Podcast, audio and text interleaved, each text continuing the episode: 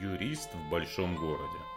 Здравствуйте, меня зовут Сергей Пирогов, и вы слушаете мой подкаст «Юрист в большом городе». Это подкаст для тех, кто хочет знать свои права, быть юридически грамотным, законно вести свою деятельность и не быть обманутым. Сегодня расскажу, за какие действия в интернете могут привлечь к административной и даже к уголовной ответственности. Аж с 2019 года активно обсуждается тема, что нельзя делать в интернете. Применяются специальные законы, но в самом начале я хотел бы сказать о том, что интернет является общественным пространством, таким же, как и улица и другие места, где мы привыкли находиться и вступать в коммуникацию с людьми. И в интернете действуют все все те же правила, которые действуют и в жизни офлайн. Нельзя оскорблять людей, нельзя распространять ложную информацию, оскорбляющую других людей или просто не соответствующую действительности. За такие действия могут, можно привлечь к административной, гражданско-правовой, а в отдельных случаях и к уголовной ответственности. Но этот механизм для справедливости ради очень плохо работает. Плохо, потому что не хватает компетентных специалистов в правоохранительных органах. В целом этот механизм по этой причине не работает. Да и пользователи интернета с большим скепсисом относятся к таким способам защиты своей чести и достоинства, когда кто-то, например, в сети человека оскорбляет.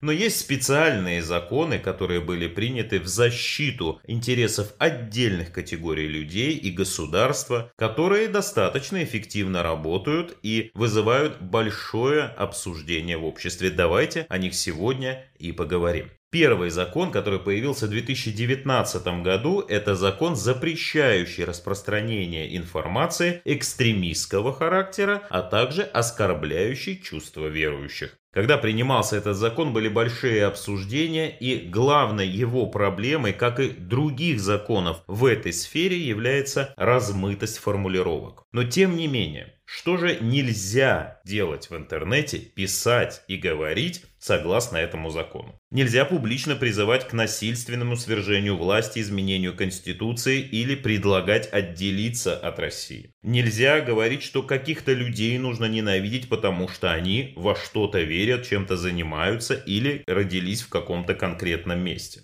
Нельзя демонстрировать нацистскую символику, публично оправдывать терроризм или надсмехаться над религиозными символами, святынями или образами. Самая главная проблема – это не только размытость формулировок, но и незнание пользователя о том, какая информация, например, является экстремистской. Чтобы быть в курсе, достаточно посмотреть официальный перечень экстремистских материалов Министерства юстиции. И вы будете уже иметь представление о том, какие публикации, листовки, картинки, комментарии и прочее государство считает экстремизмом и запрещает распространять. Главное отличие привлечения к ответственности согласно этого закона – это отсутствие необходимости наличия потерпевших. То есть сам факт установления публикации того или иного содержания достаточен для того, чтобы привлечь к ответственности. Сразу отвечу на вопрос, который, как правило, возникает в этом месте, а кто будет определять, оскорбляет это чувство верующих или нет. Как в рамках этого закона, так и других, о которых я сейчас скажу, главным критерием является лингвистическая экспертиза, которая отвечает на вопрос, является ли утверждение оскорбительным, является ли утверждение унижающим достоинство, или является это утверждение, к примеру, ложным, сомнительным, либо каким-либо другим. Другой закон, очень схожий с этим, и как принято его называть, это закон об оскорблении органов власти, а точнее о запрете дискредитации или оскорбления органов власти, но на самом деле он не только об органах власти. Потому что, чтобы быть привлеченным, согласно этого закона к ответственности, необходимо, чтобы информация, которая была размещена, соответствовала как минимум трем признакам. Она должна быть выражена в неприличной форме, должна оскорблять человеческое достоинство и общественную нравственность, и при этом выражать явное неуважение к обществу, государству, государственным символам, конституции или органам государственной власти. Вот только в сочетании этих трех признаков человек может быть привлечен к ответственности. Но здесь, наверное, сразу возникает вопрос, что такое неприличная форма.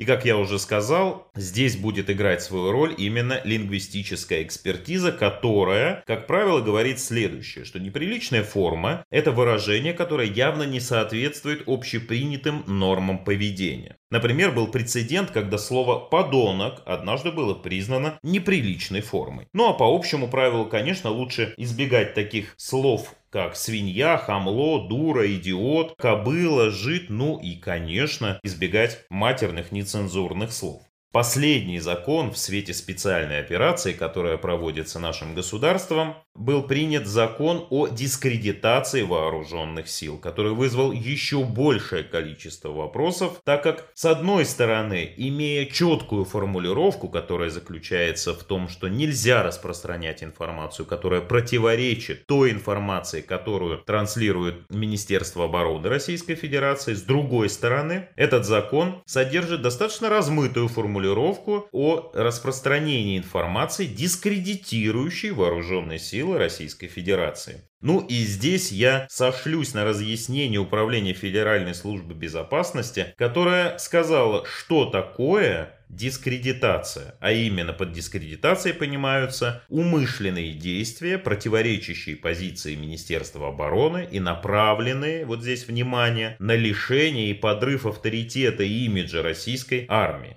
Такая формулировка указана в итогах лингвистической экспертизы по делу одного из жителей, и такой позиции придерживается Управление Федеральной службы безопасности одного из регионов Российской Федерации. По моему мнению, можно придерживаться такой формулировки, но касается ли дело дискредитации вооруженных сил, касается ли дело экстремизма, оскорблений чувств верующих, пропаганды нетрадиционных отношений, либо чего-то другого, что сейчас либо в будущем будет запрещено распространять в интернете. Есть универсальные правила, как я сказал в самом начале, и здесь первое из них помните, что такое утверждение, а что такое мнение. Если вам что-то не нравится или вы что-то считаете, то и выражайте это как собственное мнение. Приведу несколько примеров. Нельзя говорить Приверженцы такой-то религии достойны ненависти, к ним следует применять насилие. Так говорить нельзя. Но можно сказать, мне не нравится такой-то человек, исповедующий такую-то веру, потому что он сделал мне так-то.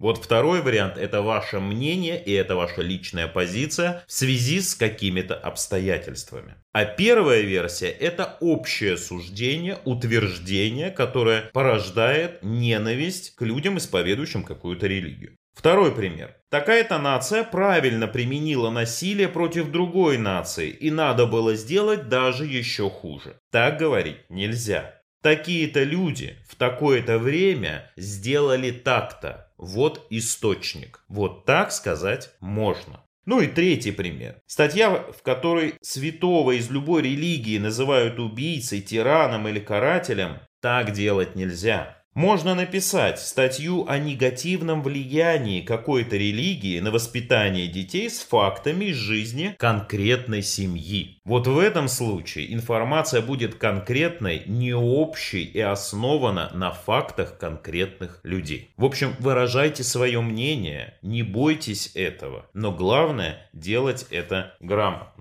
В любом случае не следует бояться паниковать и искать в себе признаки паранойи только из-за того, что вы активно пользуетесь социальными сетями. Гораздо продуктивнее принять профилактические меры, меры предосторожности, аккуратно относиться к формулировкам в открытых чатах, в комментариях к чужим постам, аккуратно относиться к репостам. И здесь особенно отмечу, что сам по себе репост не карается законом. Правоохранительные органы обязаны установить ваше отношение к этому репосту. Если вы сделали репост и сказали «Вау, как круто, я согласен», а та информация, которую вы репостнули, является, например, экстремистской, вот здесь вас привлечь к ответственности можно. А если вы сказали, что я против такой информации, то это состава правонарушения уже не образует.